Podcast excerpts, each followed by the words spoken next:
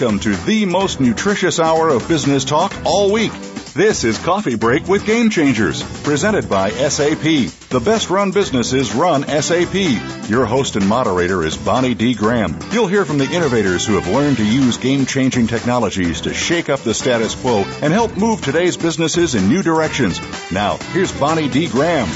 Welcome, welcome, welcome. And if you want to run with the game changers, you're in the right place. Today's part two of a topic we did on our recent series called Biz Buzz with Game Changers back in February this year, 2014. So we're covering manufacturing trends, automation on overdrive, part two. Let's get started. Question mark, people versus robots, people with robots, robots versus people. Got a lot to talk about. Manufacturers are pushing automated processes into overdrive just to survive in the super competitive global marketplace. You know it's true. You know if you're a manufacturer. If you're not a manufacturer, listen up because you're going to appreciate them even more. And by the way, this systems evolution is spawning new factory, factory jobs, but not just your normal run of the mill traditional jobs. These are jobs that demand specialized skills. Guess what?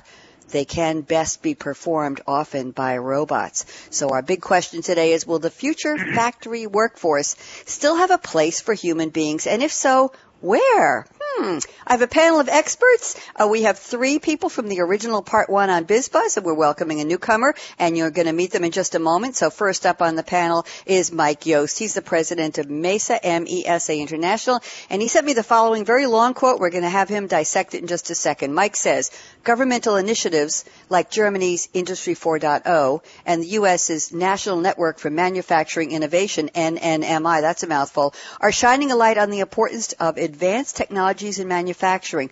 But, Mike adds, we're still a long ways away from putting all the pieces together correctly. Sounds puzzling, no pun intended. Mike Yost, welcome back. How are you today? I'm doing great, Bonnie. Thank you. Thanks for having me. Thanks for joining me. So talk to me a little bit about Industry 4.0 and this NNMI. And is this a puzzle where the pieces are not fitting correctly or are we missing pieces? Give me the, uh, the meaning of the analogy, please. Go ahead, Mike. Well, primarily the the pieces are coming together, uh, but there's still a lot of room for uh, a need for education and discussion across a lot of different dimensions that don't naturally come together. And so, you know, we're automating all parts of our lives, you know, personally and in business. Uh, some areas, you know, it's easy to do that. Other areas, it's not so easy. And I think, given the realities in manufacturing, it's one of those areas where, uh, it, you know, automation and is not inherently easy. And so if we're going to realize the value of IT and IT type solutions in manufacturing, we're going to have to drive discussions across those those different dimensions that don't naturally come together. So for me to see things happening like governmental initiatives coming together and and um, money being put in and the discussions being driven at a higher level, at a governmental level, I think it's at least getting us to the point now where we can have conversations, uh, you know, at, at the highest levels uh, again, they're not natural, and so that's why I say it's mm-hmm. not necessarily going to be easy, but at least we're getting it elevated to the point now where people know that we need to have the discussions and we can get people together at the table to, to work through all the challenges. So it sounds like progress is being made. Quick question for you, Mike, before we move to our next panelist. Manufacturing, let's define it, let's level set before we launch into our big conversation here. What kinds of things are we talking about when we use the word manufacturing, manufacturing in the context of our show today, Mike?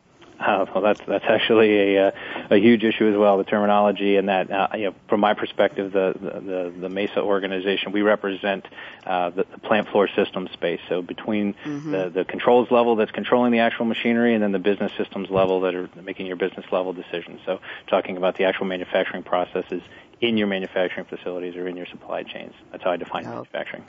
Thank you very much. Appreciate that. I'm ready to welcome a newbie to our show. Her name is Kim Knickle, K-N-I-C-K-L-E. She is a practice director for IDC Manufacturing Insights. And Kim sent me a quote from Marie Curie. I think this is Marie Curie's first time on our show as well. And the quote is, I was taught that the way of progress was neither swift nor easy. Ah. Welcome, Kim Knickle. How are you today? I'm very good. Glad to be here. Thanks, Bonnie. My pleasure. So talk to me. You picked this quote from Marie Curie. Let's first of all find out why you chose Marie Curie and then how does this relate to our topic? Go ahead, Kim. Well, um, I I picked Marie Curie deliberately because uh, she's a woman, and as a woman uh, in the math and sciences and engineering, I am happy to support other women's work, uh, and um, that's that that was important for me to look for a great quote from a great woman. Okay, good. And how does this relate to, do you, do you agree with Mike Yost, the president of Mesa International, that there's a puzzle that the conversation in manufacturing in terms of IT and advanced technologies is just getting started? We're just starting to talk the right people to the right people. What would Marie Curie say about that, Kim? Yeah, and I, I think that Mike and I are definitely in agreement, and so Marie Curie. Uh, this is something that we have to we have to recognize. It takes some time, uh, and as both uh, Mike and Marie have said, it's not easy. Uh, we have to keep working at it, but we are going to make progress. And so I, well, well, the quote sounds a little bit pessimistic. I actually think that mm-hmm. it's optimistic and that we have to keep trying because it's worth it. We are going to make progress.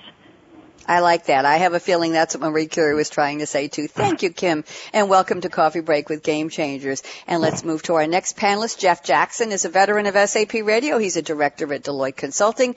And Jeff sent me another interesting quote from Albert Einstein, who, by the way, for our trivia collectors, is the most frequently quoted person, living or dead, on SAP Radio. So there. And the quote today is, we cannot solve our problems with the same thinking we used when we created them. Jeff Jackson, how are you?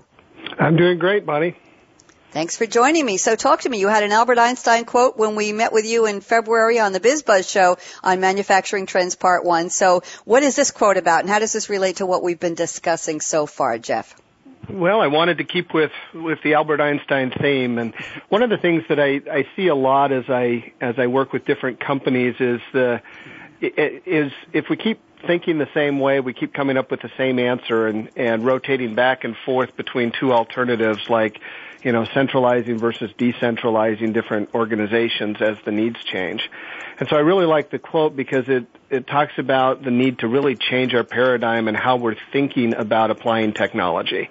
Not just stick it in the same way we've always done it before. And and in doing that is how we're really going to unlock the value through the the the business processes and the whole supply chain of the organization in manufacturing.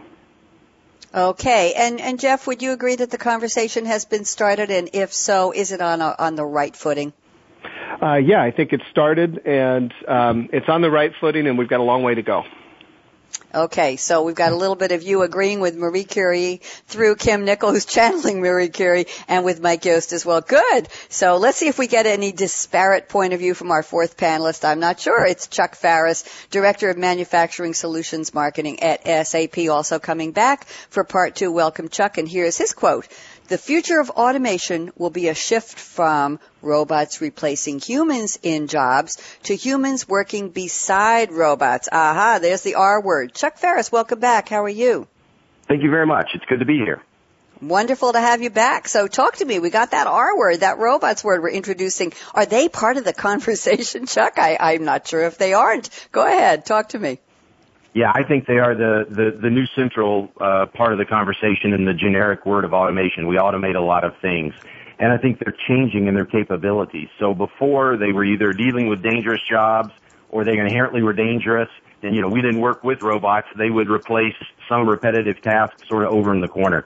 And there's a, the guy who originally designed the Vroom uh, uh, automated vacuum cleaner was actually making robots with labor in China and said, hey, there has to be a better way. And he designed a new robot called Baxter. And Baxter can be trained. You can touch his arm and, and, you know, guide it to do different things and it can learn. And I think that capability is dramatically changing what robots are going to do and what that's doing to automation. It, that's going to severely change how we relate to them and it's going to cause disruptions in the, in the labor force, both in skills and, and, and what uh, in which jobs are actually replaced or and or enhanced. So I think the uh, uh, the uh, uh, quote from from uh, Kim there was very apropos because I think it is a uh, I do see a bit of this challenge, a bit of disruption being as much of the central theme, and I think robots as as one subset of automation are at the heart of that.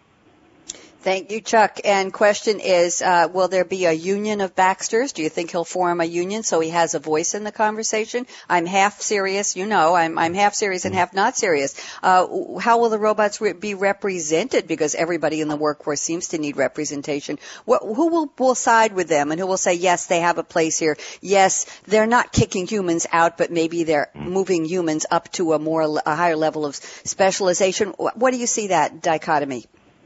Well, I absolutely believe the labor analogy is, is a perfect one, and it is definitely going to be a central part of discussion of this overall what we traditionally think about the terms of labor. And absolutely, if you kind of expand that to a bit of an ethical issue, uh, there are lots of those. You know, the, the worst extreme of those, of course, are, you know, the, the militarization of robots. But in much more interesting questions around uh, automated cars, you know, if, if an automated car is faced with killing the driver that it's driving uh, to save, you know, five other people, uh, what is the program supposed to say and do, and and what's the liability of that? So uh, it's interesting both from a labor rights perspective, but also from a liability perspective. I believe that is going to be a, a, a huge new area in, in where ethics is brought into automation. Thank you very much, Chuck. Great perspective. Okay, panel, I have what's probably the toughest question of the day I'm going to pose to you, and three of you know what's coming, and Kim heard about it. I'm not, I hope she's ready. So Mike Yost, let's circle back to you. What's in your cup today, or what do you wish you were drinking right now or after the show? Give me a good story, Mike Yost. Go ahead.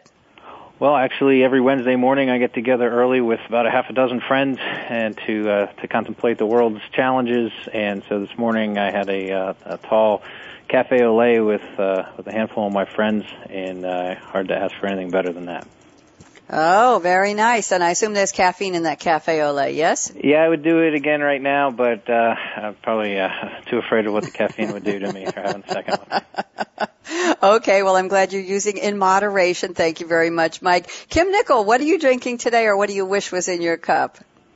Well, uh, if I could answer both. So what I am drinking is something that I got on sale at Williams Sonoma. It's Stephen Smith Tea Maker Holiday Chai. And, it, and it's not bad, but I gotta tell you, I've spent a lot of time on vacation with my in-laws in Ireland and I've become really partial to Barry's tea, Barry's Gold Tea, loose leaf, uh, with, uh, made with an electric kettle and a little bit of milk and a little bit of sugar. That's what I wish Ooh, I was drinking. Ooh, that sounds good. Spell the brand name, Barry's. How does that spell? B-A-R-R-Y. Okay, thank you very much. Very interesting, Kim. I'm glad you get to spend vacations with your in-laws. That sounds good too. People are going to call and say, how does she do it? Jeff Jackson, what's in your cup? Well, mine is uh, same as last time, a, a good tall glass of orange juice. But the the experience is is sitting outside a manufacturing plant in central Illinois with a couple of uh, business colleagues and just talking about the need for automation through their Southeast Asia facilities. And the thing that just fascinated to me is the kind of the the heartland of America and sitting there in central Illinois and having conversations about you know, global companies and the global reach and, and how to expand automation was just a, a fascinating discussion for me to have and, and a really great uh, morning cup of coffee. Wonderful. Thank you, Jeff. Chuck Pharris, what are you drinking?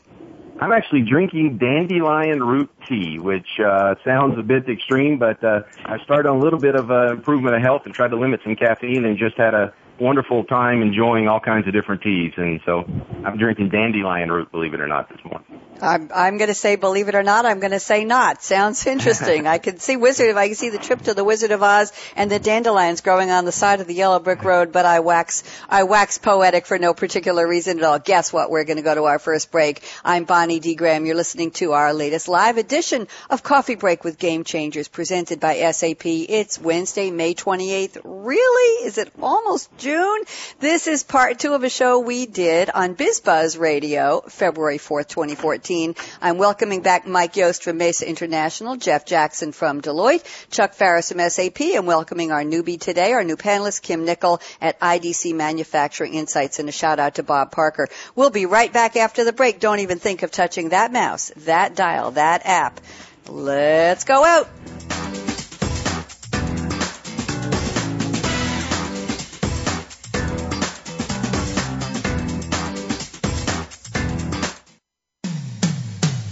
Comes to business, you'll find the experts here.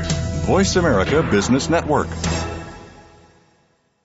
The time for enterprise mobility is now, according to IDC. By 2013, over 1.19 billion workers worldwide will be using mobile technology, comprising 34.9% of the workforce. The impact of mobility on business is clear. Increasing numbers of business users are expected to handle critical tasks and decision making in real time, no matter where they are. SAP and Sybase, an SAP company, offer mobile applications and underlying infrastructure with integration to SAP systems for secure access to business processes anytime, anywhere, and on any device. www.sap.com.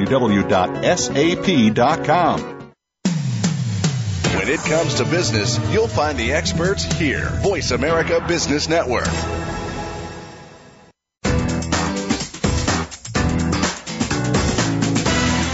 You're enjoying Coffee Break with Game Changers, presented by SAP. You can send an email to bonnie.d.graham at sap.com. And you're invited to tweet your questions and comments during and after the show at Twitter, hashtag SAPRADIO.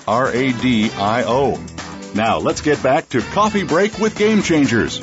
Welcome back. Our topic today is manufacturing trends, automation on overdrive or in overdrive part two. I'm speaking today with Mike Yost from Mesa International MESA, Kim Knickle at IDC Manufacturing Insights, Jeff Jackson at Deloitte, and Chuck Pharris at SAP. We're going to kick off our 30 minute roundtable nonstop. I know my panelists have their seatbelts on. I can hear somebody squiggling around back there. Don't be nervous. It's going to be fun. Mike Yost, we're going to start off with you. Interesting talking point you sent me before the show. I think it's provocative and a good conversation started for the roundtable. Mike, you said technology is too often the focus of discussion. The focus should be on strategy, metrics, process, people, and then technology in reference to manufacturing disruption. Talk to me, Mike. Let's get started. Absolutely. Um, one of the things that, that our association does is tries to bring the worlds together of, of technology and manufacturing. And, and as I said in the opening segment, um, those aren't not, uh, aren't necessarily the uh, natural conversations, or it's not uh, always easy for the two worlds to understand each other. And uh, just as an example, we had a, uh, a conference about a month ago. Was was leading a, a roundtable discussion, and one of the participants was a uh, an IT leader and um, uh, from a small company, and he was asked by his CEO to figure out what they could do with iPads in manufacturing. And um, the whole whole place, all the IT people in the room uh, who are who are a little bit farther down the path and understanding these kind of things, sort of bristled and said, "You're being asked the wrong question, and you need to push back on that. You don't take the technology and go find, you know, a solution for it you start with the business need that you have. What is the strategy for um, you know the, the, business problem you're trying to solve, and what are your performance metrics? And then think about your processes and the people, how they'll interact with it. Then you put the technology in place, and it led to a, just a phenomenal conversation uh, specifically at that at that uh, event that we were doing. But that is really an underlying uh, continual theme that we see in, in, our association and the conversations that I get in is that people come forward, and it's really tempting today. We have technology coming at us fast and furious and, and great advances, um, mm-hmm. But it can oftentimes veer things off and get our perspective out of whack.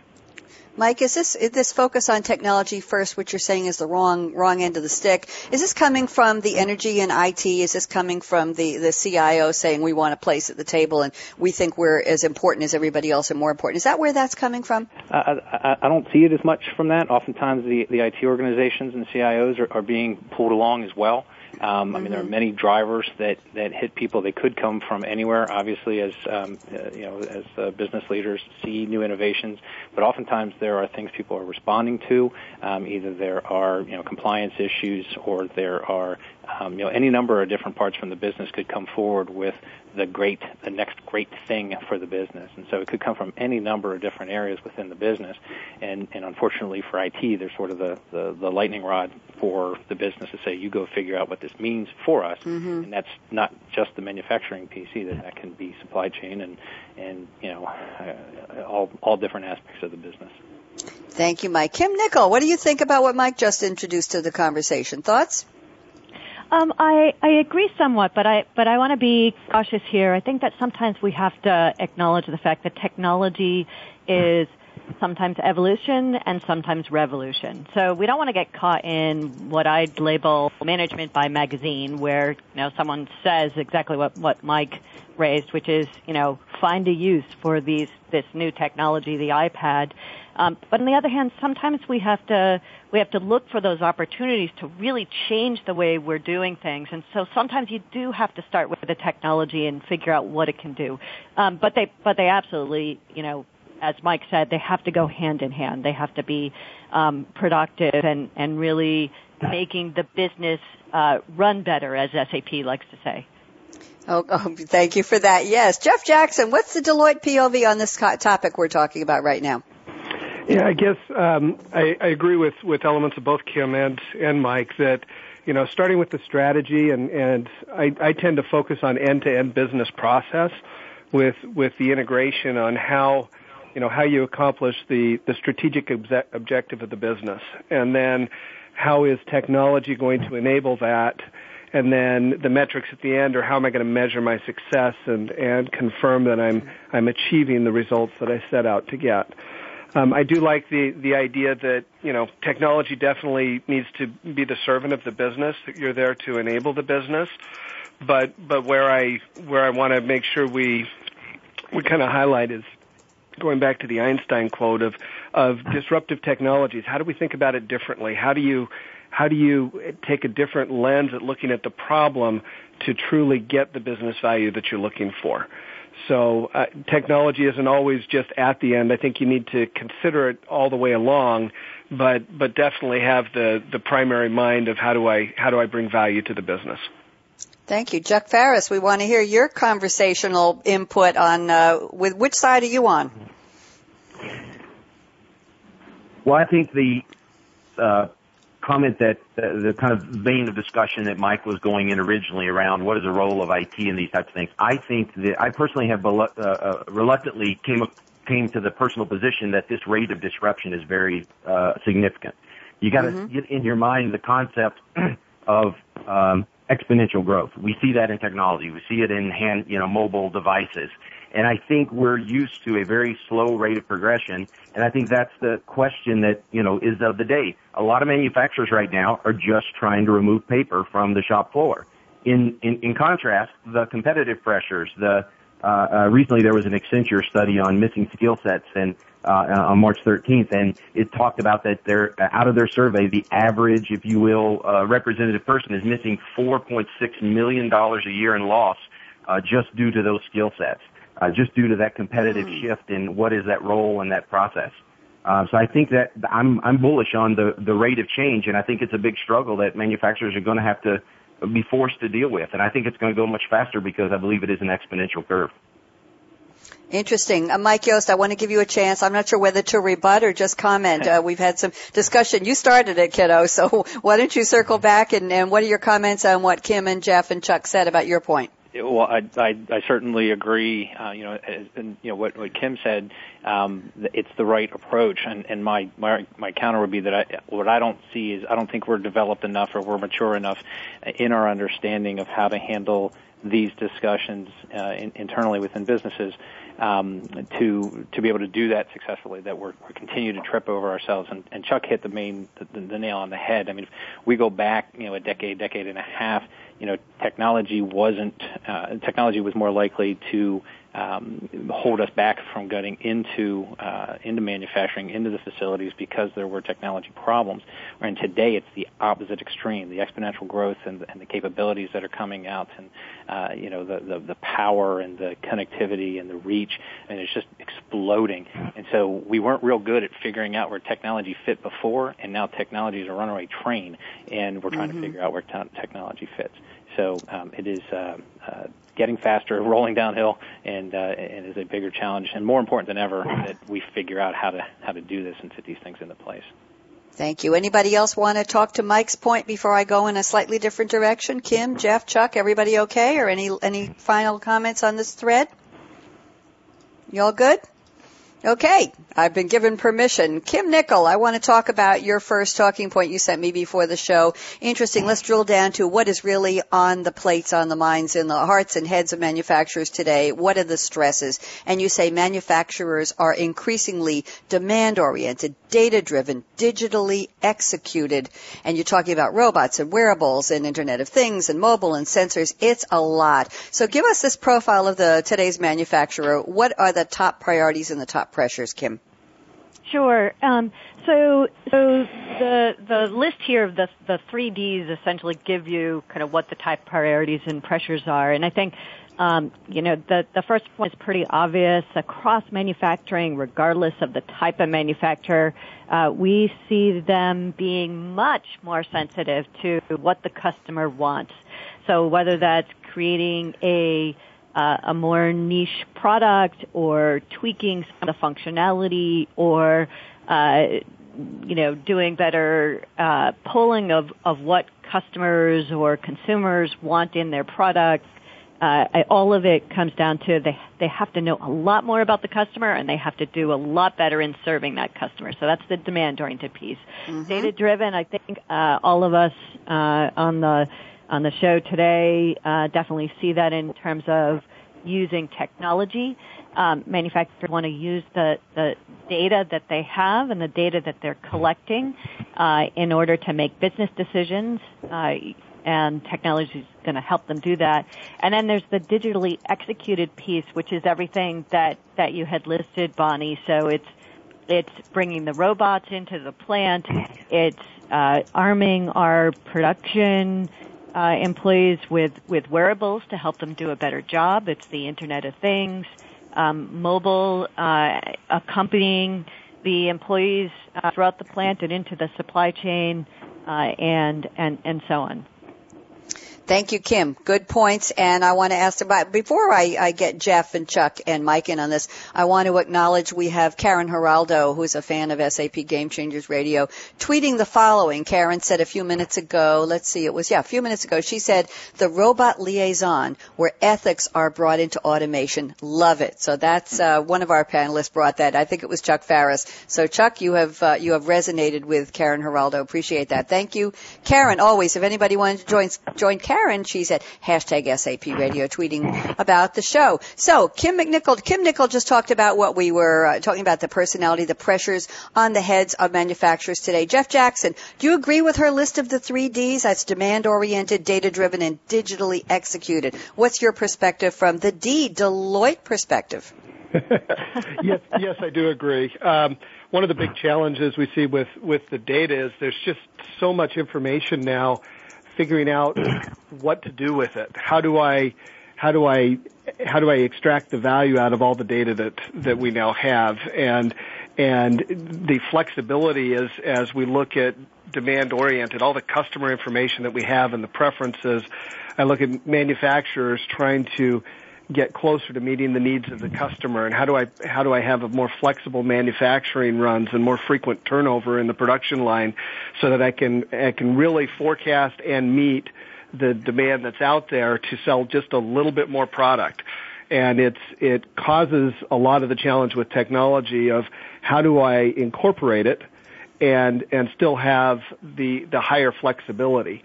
You know 10, 15 years ago, it was, hey, here's the automation, here's the line of the cars that I'm putting out, and, and I'm just going to manufacture it. Now it's, you know, order to delivery. How do I, how do I have the, the flexibility for the 1900 options that I could have for any make and model of car between wheels mm-hmm. and, and drivetrains and colors and, and trim that I put on the car. So it, it really is, you know, disrupting the manufacturing process and just having the the manufacturer struggle to figure out what's the best way to incorporate this to reach that end customer and meet meet the needs that I know are there, but I don't quite have all the tools to to get where I want to be yet. Okay. Is this the make for me economy we're talking about, Jeff? Is this when you talk about the choices of wheels and leather and seats and covers and all that? Is this, is this the make for me where everybody wants it when they want it, how they want it, exactly how they want it? Is this where what manufacturers are really forced to look at and, and the ones who don't comply, if I can use that, that old fashioned word, the ones who don't give in, are they going to be left behind or will they survive? Um, I, it definitely is. They're looking much more towards uh, making for the individual. I do think that um, you know those that, that shift to that uh, to to that the capability to be more nimble and meet the customer needs are going to thrive in the coming economy. I think there is there are some products that are still going to be, you know, they're going to survive, but they're not going to thrive if you don't if you don't match the change and, and meet the consumer needs. There's the challenge. Chuck Pharris, want to hear what you have to say on all of this. Talk to me. Well, I really love Kim's 3Ds, and when I heard those, mm-hmm. uh, it immediately brought to mind that the other buzzword bingo missing term here uh, is Internet of Things.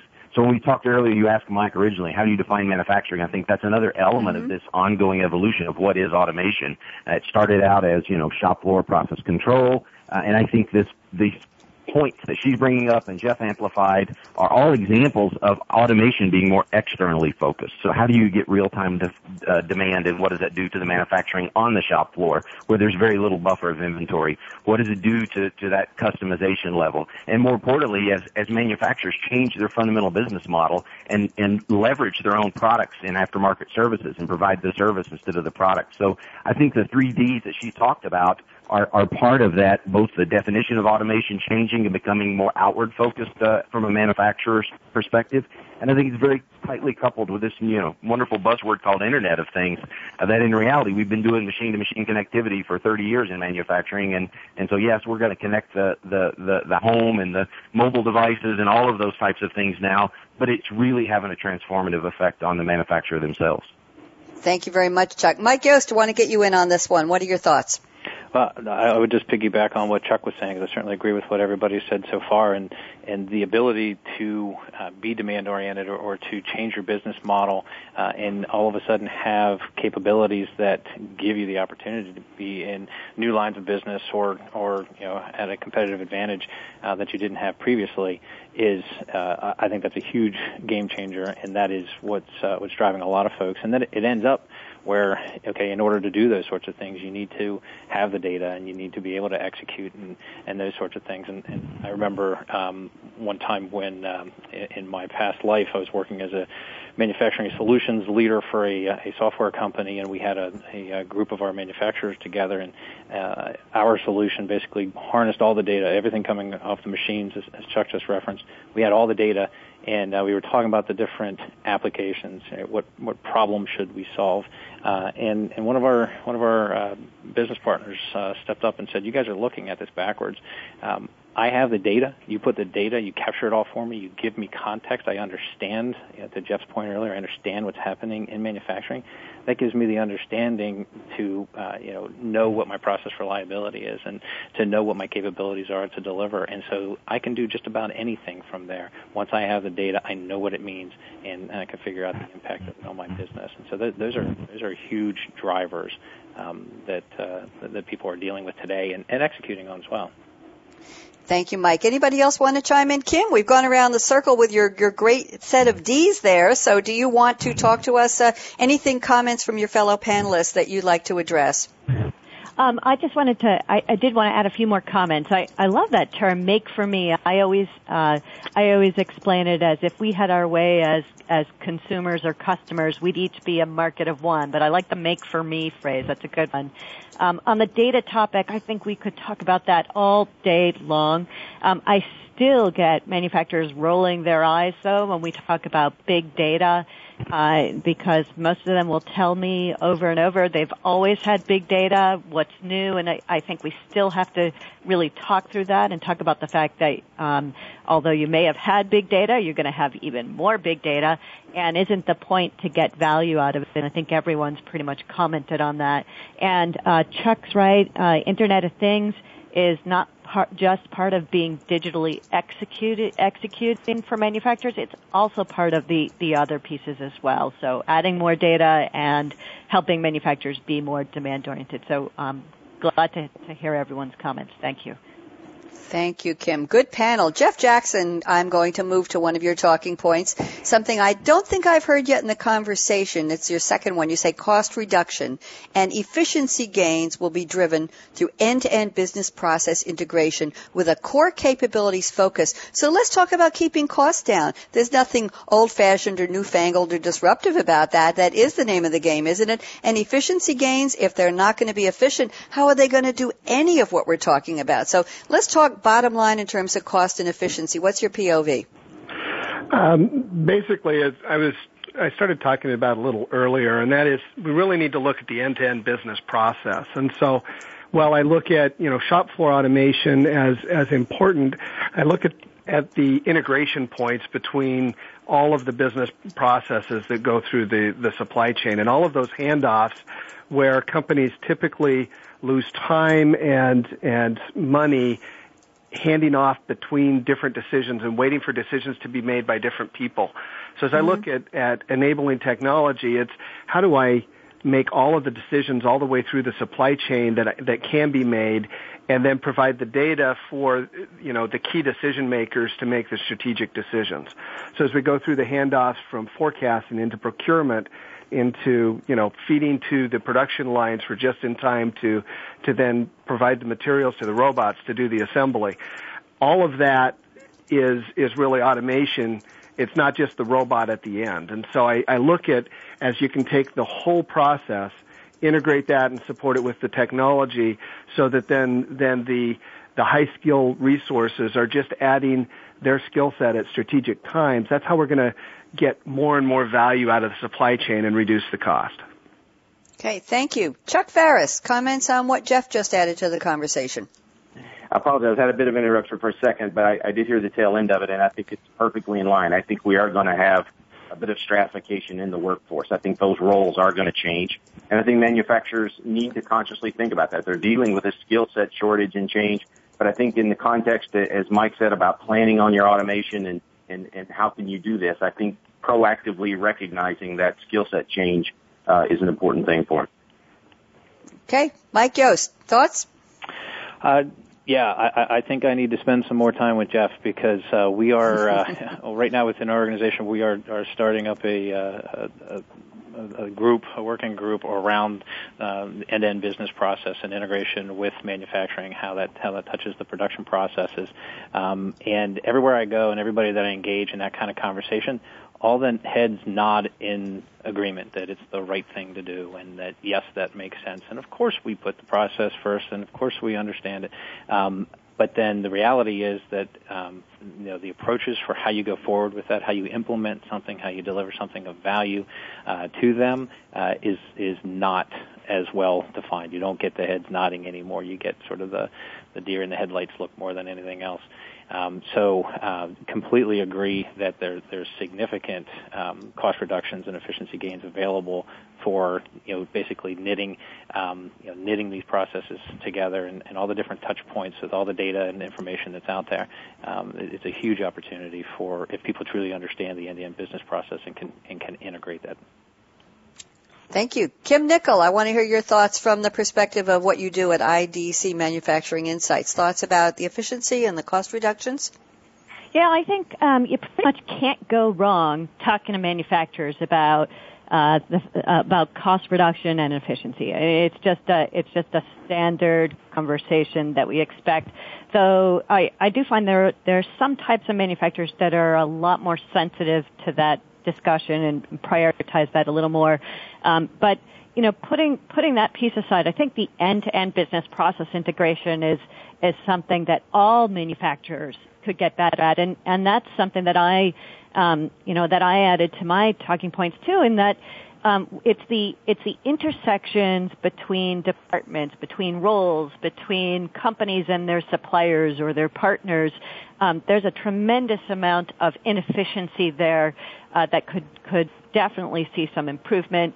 Um, if you just think about it, it's natural in our jobs to, to want to be good at our jobs and to lose sight of what the big picture is. And I think that's fundamentally what Jeff is saying.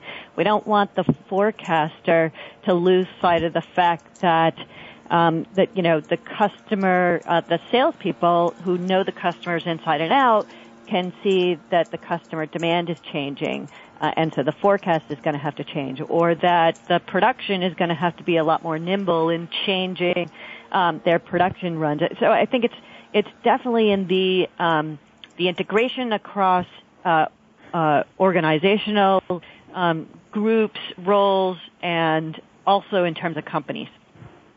Thank you, Kim. I want to change gears, switch gears a little bit and get back to our conversation we started with Chuck Pharris at the beginning of the show about Baxter. Baxter, the trainable robot who you can touch his arm and I don't know, maybe he'll cook dinner or do the windows. That's what I could use today actually. So send him over, Chuck. Chuck, talk to me about the improved capabilities that will change the relationship between robots and workers. And what about the stratification of the workforce and pay equality, inequality. What do the robots have to do with that? So let's let's see. We have uh, about six minutes before the break. Chuck, I want you to start this. I'm going to have everybody chime in. So go ahead.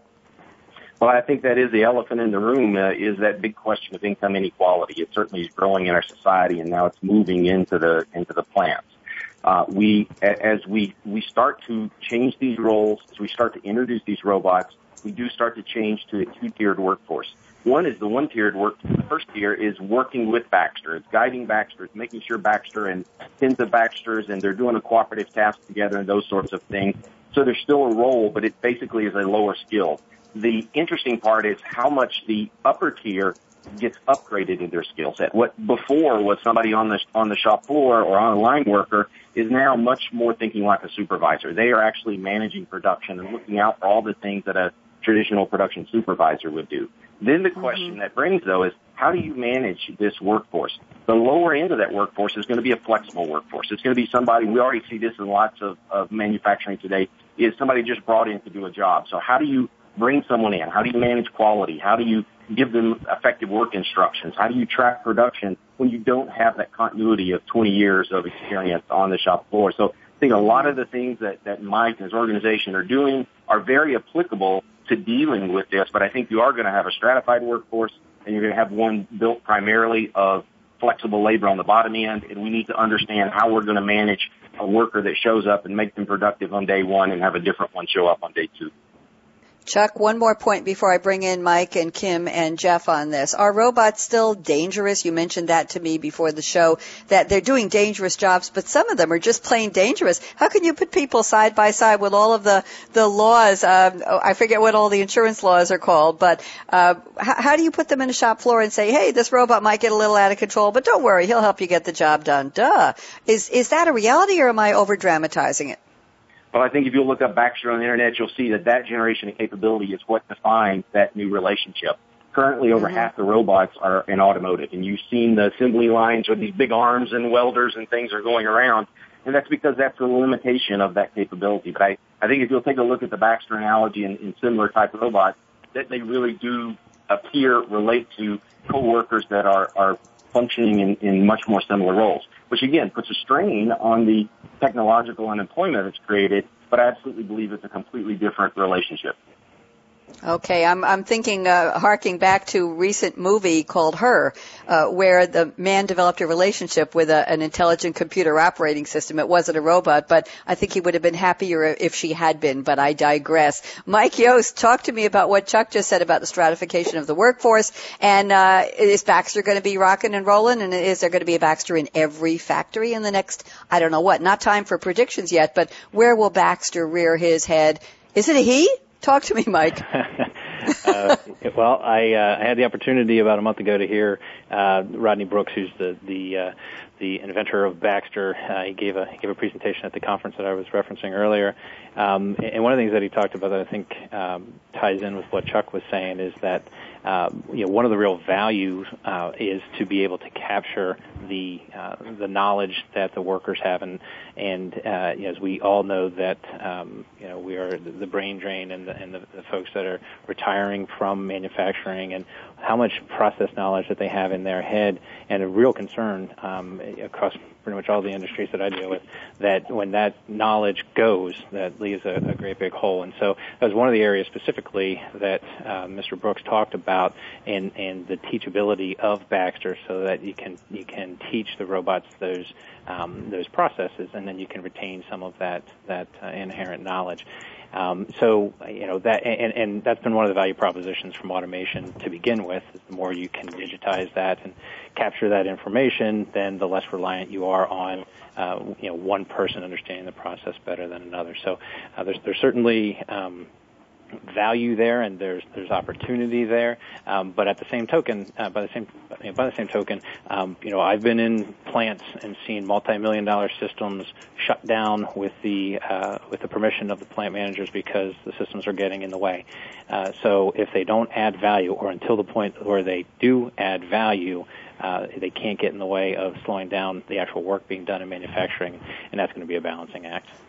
Mm, thank you. Kim Knickle, you want to wrap up on this one and then we'll get to Jeff and then we'll go to break in about two minutes. Kim, thoughts please? Yeah, I, I think there are so many great, uh, so much great content in here. Uh, but I, I think we have to come down to in the core production jobs. There's a great study that I recommend people take a look at. It's uh, from MIT. It's the Production and the Innovation Economy Manufacturing Survey. And the truth is that the majority of the production jobs need fairly basic math skills, computer skills, reading and writing skills. They are they are fairly basic.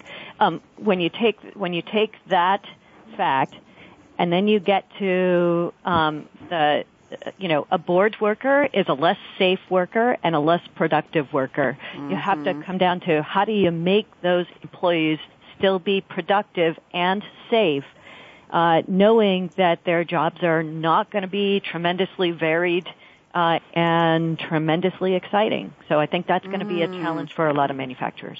Interesting. Great points. Bringing in the human equation that Baxter may or may not understand. Jeff Jackson, quickly, you want to wrap this up for me? I'll give you one minute and then we're going to break.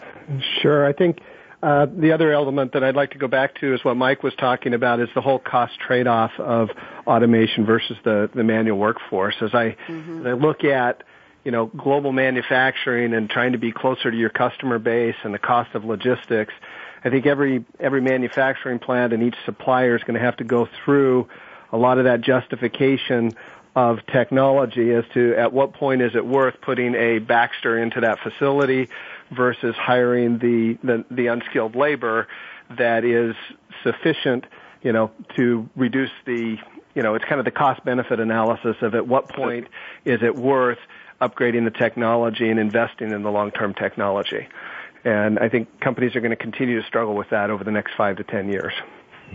Okay, thank you very much. Guess what? You've all been working so hard. I'm going to give you a much needed and much deserved break. We're talking to Mike Yost at MESA International, Kim Knickle at IDC Manufacturing Insights, Jeff Jackson at Deloitte, Chuck Pharris at SAP. We're going to come back with the crystal ball segment. You know what that means. Karen knows what that means. It means we're going to find out if we fast forward to, let's go to 2020, which is hindsight, we're told. Let's go to the year 2020. Mike and Kim and Jeff and Chuck, what do you think this conversation would would be like six years from now. We'll be right back after the break. And we're out.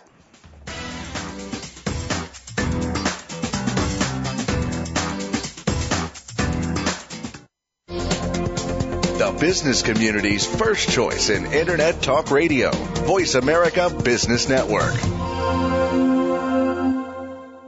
The time for enterprise mobility is now, according to IDC. By 2013, over 1.19 billion workers worldwide will be using mobile technology, comprising 34.9% of the workforce. The impact of mobility on business is clear. Increasing numbers of business users are expected to handle critical tasks and decision making in real time, no matter where they are. SAP and Sybase, an SAP company, offer mobile applications and underlying infrastructure with integration to SAP systems for secure access to business processes anytime anytime, anywhere, and on any device. www.sap.com. When it comes to business, you'll find the experts here. Voice America Business Network.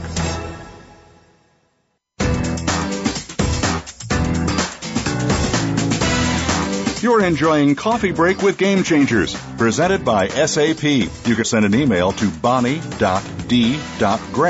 at sap.com. And you're invited to tweet your questions and comments during and after the show at Twitter, hashtag SAPRADIO. Now let's get back to Coffee Break with Game Changers. Here we are. We're back, and it's time for the crystal ball predictions round. We're going to kick it off with Mike Yost at MESA International. Mike, can you look forward? Uh, blue skies, cloudy skies, no pun intended, of course not. Uh, to 2020, what do you think manufacturing will look like? People versus robots, efficiencies, the IT discussion, technology first, strategies first. Let's do a summary. What do you think will happen in the next six years? Well, I think that we'll definitely be smarter, um, but I don't think that we'll be done with the work that we're that we're uh, undertaking right now. Um, I think back to the early 90s, uh, the automotive manufacturers used to talk about having the three-day car, and that was all the focus for a while. And then eventually they backed off and started talking about the X-day car uh, where they wanted the capability to be able to deliver in three days if that was the right number. But it was really smarter to have the marketplace and, the, and their businesses dictate whether it's three or five or six or whatever the, the right uh, number is. Um, and I think you're going to see a lot of that kind of stuff continue with these technology discussions and the robots and the big data all that kind of stuff. So I think that you'll see some peaks on some things that will sort of spike and then settle out. And I guarantee you we'll be talking about uh, completely new technologies, uh, you know, five, six years from now that uh, that aren't even on the radar at this point. Will Baxter have a family? My guess would be yes. My guess would be there'll be no slowing down in uh, and that innovation there. Will their family be in manufacturing on a large scale? I think that's still still debatable and still needs to be. Uh, and let's acknowledge uh, Kim's selection of Marie Curie to honor smart women. The question is, if Baxter has a wife and a daughter, will they be in the manufacturing workforce? Mike, quickly, yes, no? Uh, they certainly should be. Okay, that's a perfect segue for Kim Knickle at IDC Manufacturing Insights. Kim, what do you see in the crystal ball? Blue skies, cloudy skies, and Baxter and his family. Go ahead. Wow. well, had to get that in. My good comment. You get it. You get an A plus for today.